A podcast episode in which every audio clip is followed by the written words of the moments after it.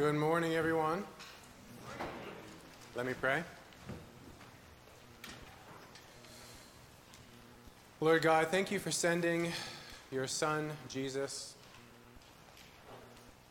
as our sacrifice and example.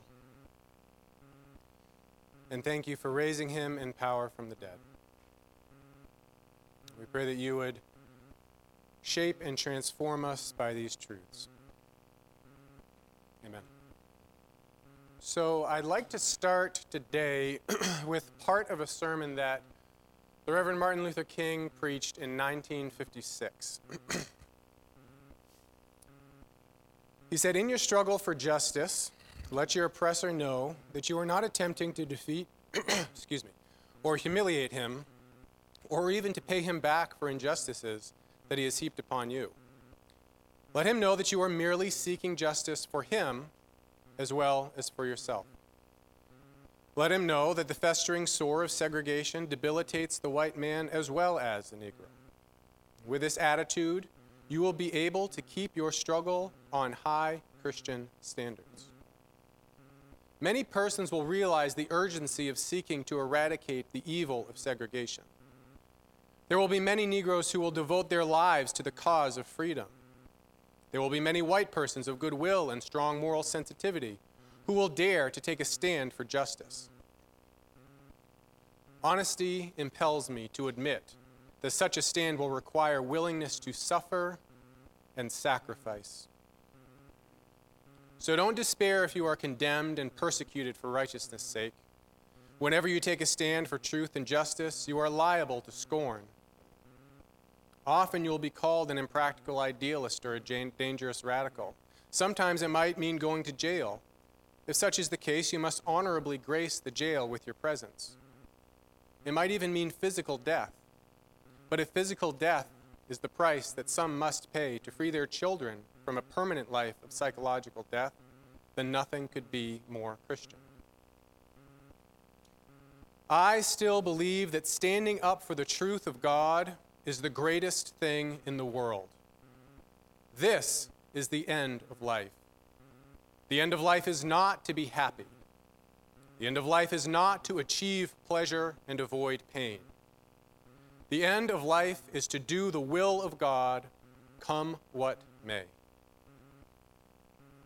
I still believe that love is the most durable power in the world. Over the centuries, men have sought to discover the highest good. I think I have discovered the highest good. It is love. This principle stands at the center of the cosmos.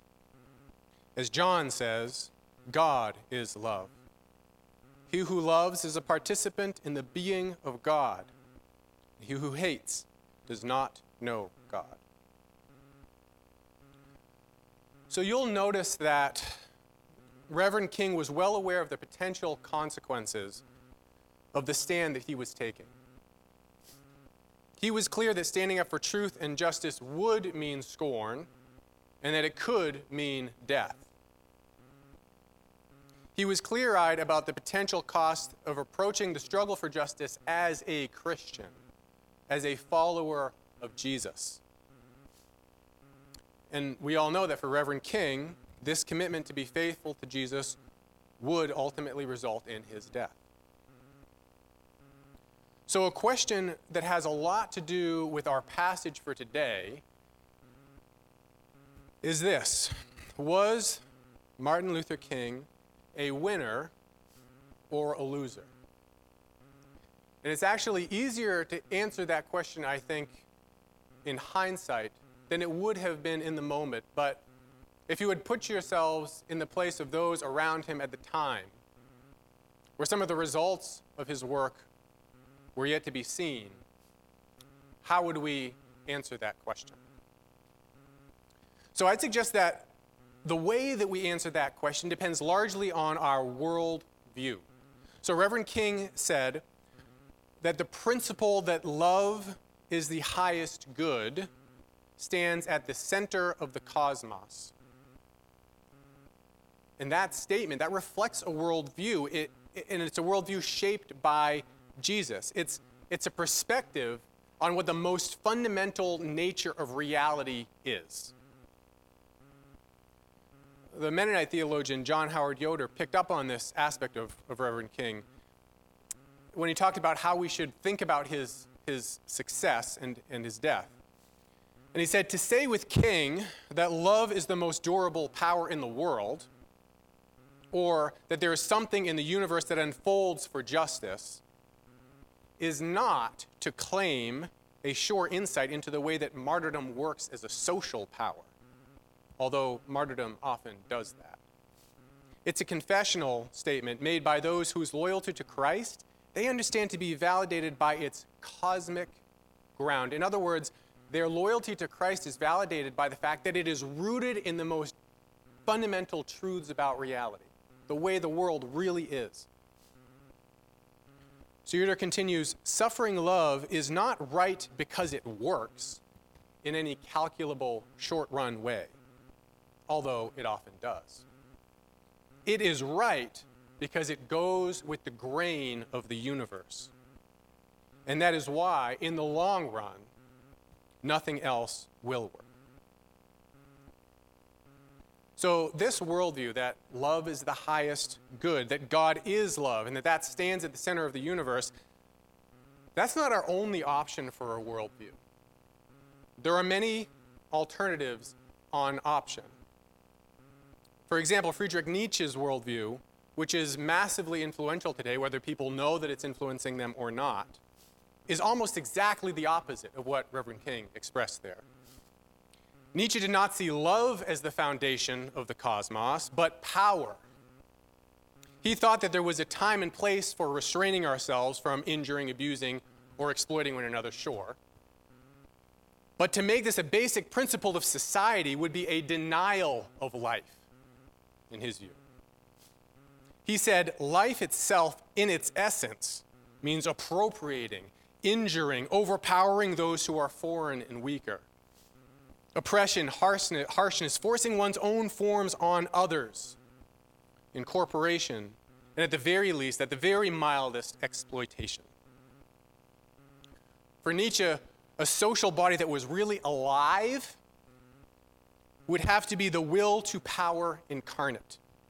It would want to grow, reach out around itself, pull toward itself, gain the upper hand, not out of some morality or immorality, but because it is alive, he said, and because life simply is the will to power. It's a very different worldview. Nietzsche would have seen Reverend King as a loser. Again, our perspective on this depends on our worldview, on our cosmology, our understanding of the way the world really is. And in light of what we talked about last week, on our eschatology. Are we living, or do we believe, that the present evil age is all that there is? Nietzsche did. God was dead as far as he was concerned, and there was no resurrection. We had killed him. Alternatively, are we living as though the age to come really has broken in in the death and resurrection of Jesus? Are we living like new creation has begun and is yet to come in its fullness. These things don't just affect our view of Martin Luther King, they affect our view of Paul, they affect our view of Jesus. And I think that's actually the point of the passage that we're going to be reading today. It's a very dense passage that can be difficult to understand on the first pass. And so we're going to unpack it by looking at how it compares to other places, other passages in Paul. And so let's read what Paul says at the end of 2 Corinthians 2. He says, But thanks be to God, who always leads us in a triumphal procession in Christ, and makes known through us the aroma of the knowledge of Him everywhere. For it is Christ we are the fragrance of, to God among those who are being saved and among those who are perishing. To the latter, it is an aroma from death to death. To the former, an aroma from life to life. And who is qualified for such things? For we are not, like the many, peddling the word of God, but proclaim it out of sincerity. Indeed, as people sent from God, we speak in Christ in the sight of God. So, now the first thing to unpack as we look at this passage is simply the background. What will, be, what, will be, what, what will become more clear as the letter goes on is that Paul is defending his apostleship, and specifically his form of other centered, self giving, suffering apostleship, against the attacks of much more um, polished, well spoken, uh, highly regarded, what he calls super apostles, people who were essentially competing and trying to usurp his place in the Corinthian congregation. Okay, these people, these super apostles, lived according to the values of the present evil age, okay, of competition, of self assertion, working your way up the status hierarchy. They wanted to become the top dog, so to speak, at the expense of others. They had the fancy resume, the right credentials, like I said, the polished speech and appearance. They had made it, okay? They were winners. They were the kinds of people that you would want to show off to the world around you as your teachers. And this was very appealing to the Corinthian congregation. Okay, so that's the background. Paul is, is defending his form of ministry against these people who are seeking to usurp him. The second thing to unpack is the nature of Paul's gospel message. This message is different than the worldview and the wisdom of the present evil age. In 1 Corinthians 2, he says, We do, however, speak a message of wisdom among the mature, but not the wisdom of this age, or of the rulers of this age who are coming to nothing. No, we declare God's wisdom, a mystery that has been hidden and that God destined for our glory before time began. None of the rulers of this age understood it, for if they had, they would not have crucified the Lord of glory. This is actually precisely the kind of eschatology that we talked about last week. For Paul, the age to come has been ushered in through the death and resurrection of Jesus. He lives by the values of the age to come rather than the values of the present evil age, rather than the values and the wisdom of the world. The present age, with its fallen values, lives on, it persists, but it is passing away. It is coming to an end, it is fading. Paul's opening metaphor here is of a victorious general's victory procession. The images of God having conquered, and Paul and his fellow workers as God's willing captives. The idea that God has conquered, that Jesus is Lord, is always what lies at the foundation of Paul's gospel, his good news. And the significant contrast between Paul's gospel, the gospel of Jesus, and other gospels on offer, like the gospel of Caesar, is that it has to do with the way that Jesus conquers. Paul's message about Jesus is the message of the cross. The knowledge of God in Christ that Paul is spreading everywhere is that message. So in 1 Corinthians 1, Paul says, For Christ did not send me to baptize, but to preach the gospel not with wisdom and eloquence, lest the cross be emptied of its power. For the message of the cross is foolishness to those who are perishing, but to us who are being saved, it is the power of God. Now, if you listen closely and attend to the language that Paul uses here, you'll see that it's almost identical to what Paul is saying in our passage in 2 Corinthians 2 this morning. In 1 Corinthians, the message of the cross is foolishness to those who are perishing. But to us who are being saved, it is the power of God. All right, contrast that with 2 Corinthians. It is Christ we are the fragrance of to God, among those who are being saved and among those who are perishing.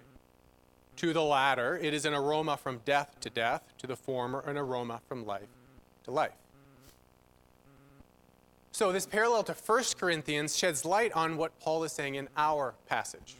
The fragrance of Christ is the message of the cross. Paul's gospel that Jesus is Lord is also the message of the cross. And those who are perishing, right, to those who are perishing, to the Caesars and to the Nietzsches of the world, the cross and gospel don't go together. Losers don't become Lord. That's foolishness to the world, and it's foolishness to the rulers of this age. But it's not foolishness to Paul. It's not foolishness to those who are being saved, who have heard and believed the message that God raised Jesus from the dead. It's the resurrection that demonstrates to us the fact that this is actually true wisdom, God's wisdom, God's power.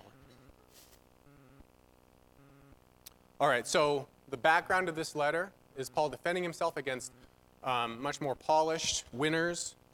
Um, the message that he's spreading is the message of the cross and its foolishness to the rulers of this age.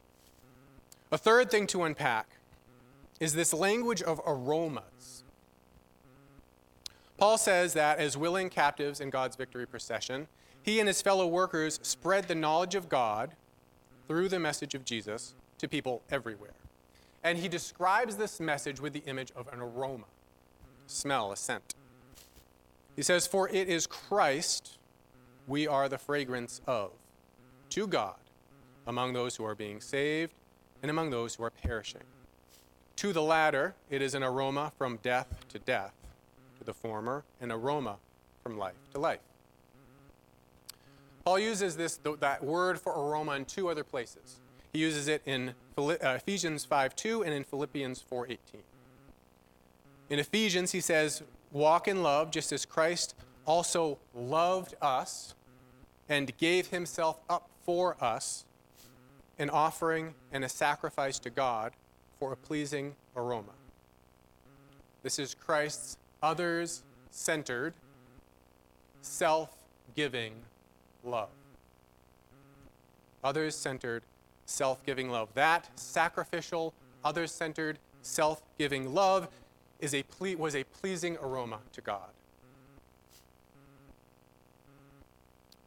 In Philippians 4, he says, But I have received everything in abound I'm fully supplied, having received from Epaphroditus the things you sent, a pleasing aroma, an acceptable sacrifice, pleasing to God.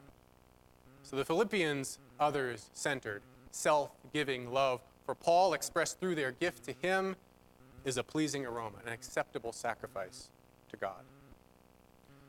All right, so Paul's usage of this word is otherwise in the context of others centered, self giving love in the form of sacrifice.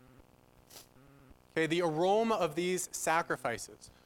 What Paul is saying is that in his own cross shaped ministry, he participates in Christ.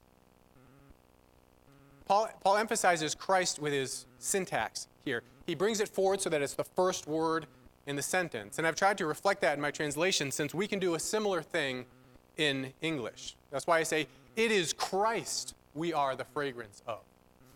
That's where Paul's emphasis is. It's on Christ. It is Christ that we are the fragrance of.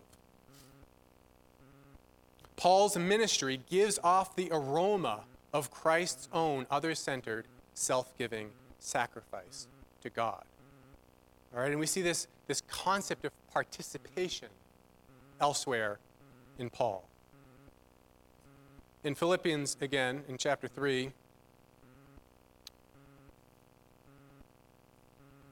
It says, I want to know Christ, yes, to know the power of his resurrection and the participation in his sufferings, to become like him in his death, and so somehow attaining to the resurrection from the dead. In 2 Corinthians 1, the beginning of this letter, he says, For just as the sufferings of Christ abound in us, so also our comfort abounds through Christ. It's Christ's own sufferings abounding in Paul and his fellow workers. And then later on in this letter, where Paul is going, in chapter 4, he says, We always carry around in our body the death of Jesus, so that the life of Jesus may also be revealed in our body. As far as Paul is concerned, his understanding is that he participates in his suffering ministry, he participates in Christ's death and life. And in doing this, he gives off the aroma of Christ to God. All right, so to kind of summarize these, this unpacking we've done so far, Paul's cross shaped ministry is being defended against the attacks of these status focused, self centered, self asserting super apostles. We've unpacked that Paul is spreading the message of the cross wherever he goes. It's a message that's foolishness to the rulers of this age.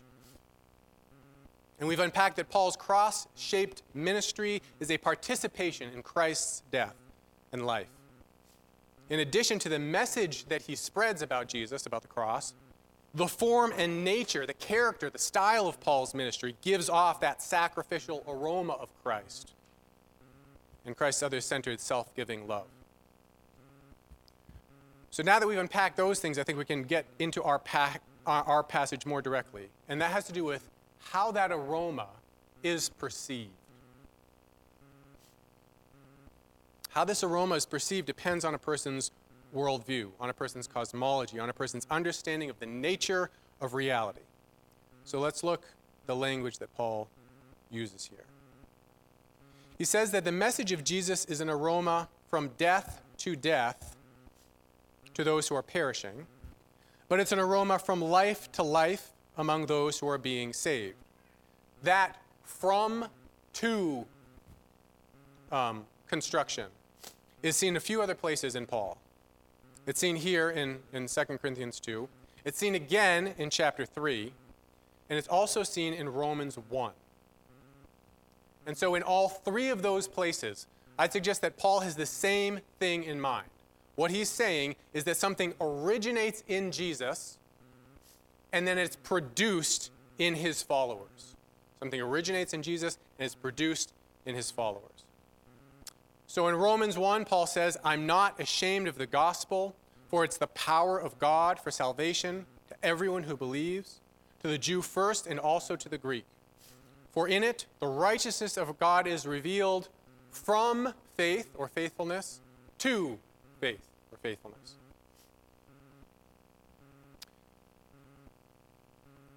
in Romans, and this is a much larger discussion, but the, the main point, this, that passage is a kind of thesis statement to the whole thing.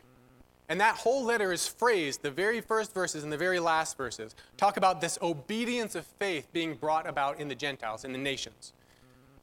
In the first couple of verses, he says, Paul, a servant of Jesus Christ, called to be an apostle and set apart for the gospel of God, regarding his Son, through whom we have received grace and apostleship to bring about the obedience of faith among all the Gentiles. Opening words to the letter to the Romans.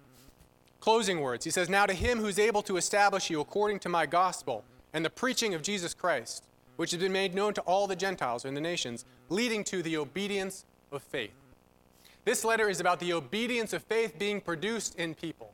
And that faith or faithfulness originates in Jesus. It's Christ, it's the righteousness of God demonstrated in Christ's faithfulness that produces that faith or faithfulness in believers. Biblical scholar Michael Gorman puts it this way for in the gospel, God's saving covenant faithfulness is revealed through the faithfulness of Christ to generate faithfulness among those who hear it. Okay, so it's from Christ's own faithfulness to our own faithfulness. What originates in Christ is produced in us. So here in 2 Corinthians, Paul says um, in, in chapter 3, which we'll be getting to shortly, he says, But whenever a person turns to the Lord, the veil is taken away. Now the Lord is the Spirit, and where the Spirit of the Lord is, there is liberty. But we all, with unveiled face, beholding as in a mirror the glory of the Lord, are being transformed into the same image from glory to glory just as from the Lord the Spirit. So, in both the analogy of Moses in this passage, as well as what Paul says is happening with believers, you've got the same thing going on. The glory originates in what they look at and is then produced in them. So Moses had spoken with Yahweh. That glory originates with Yahweh, and it's then produced in Moses' own face so that he has to wear a veil. Similarly, Paul says when a believer turns to the Lord, it's the glory of the, that originates in Jesus is then reproduced in the believer as he is transformed from the glory of Jesus into the glory of that own person, as that glory is reproduced in the believer. All right, so let's put this all together now. Paul says, For it is Christ we are the fragrance of to God among those who are being saved and among those who are perishing. To the latter, it is an aroma from death to death. To the former, an aroma from life to life.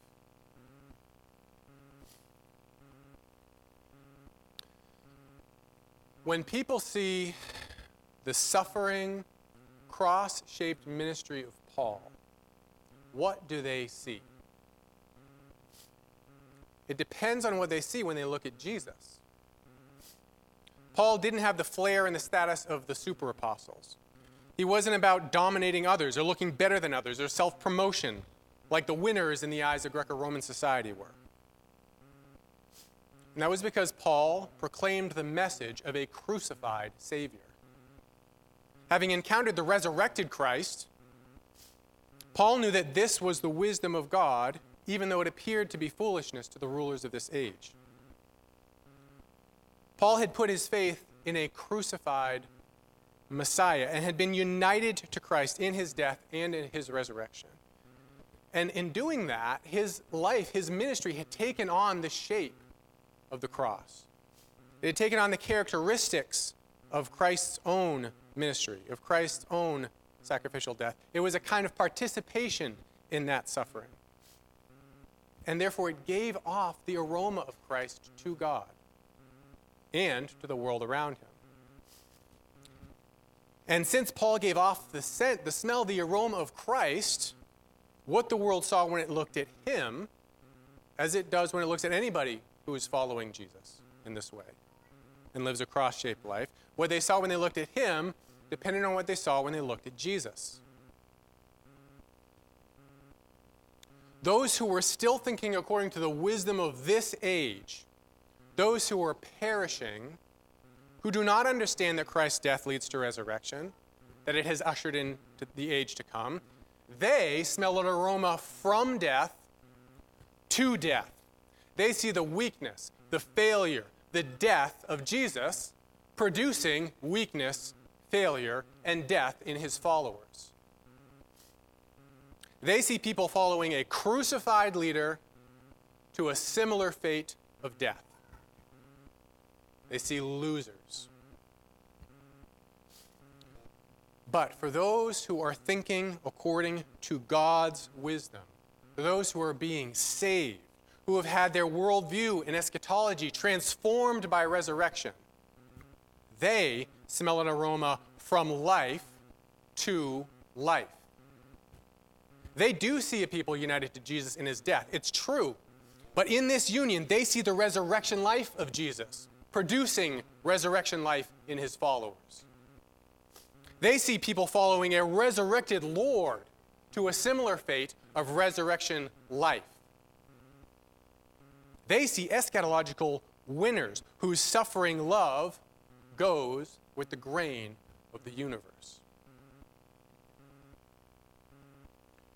Christ has ushered in the age to come in his resurrection.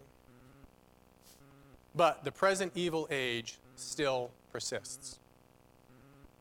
As in Corinth, so in Jericho. There are still super apostles who think in terms of the wisdom of this age who court the church with promises of status and success and power, who promise us that they can show us how to win without a cross. Crosses are for losers, after all. And who wants to be a loser? What scent do we smell when we encounter Jesus? When we encounter Paul? When we encounter people like Reverend King, who took the words of Jesus and, and the example of Paul seriously? Do we smell an aroma from death to death or life to life? What path will we take? What choices will we make? What aroma will we give off to God?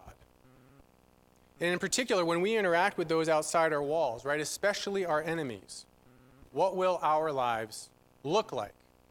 Appropriating, injuring, overpowering those who are foreign and weaker? Oppression, harshness, forcing our own forms on others? Reaching out, pulling towards, gaining the upper hand? That's an option. Or, alternatively, will we offer our bodies as living sacrifices? holy and acceptable to God. Not being conformed to this age, but having our worldview and cosmology and eschatology transformed as God renews our minds by his Spirit.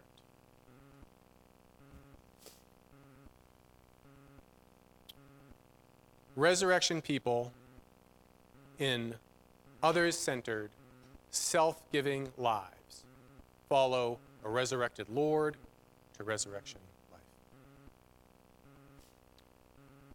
Let me pray.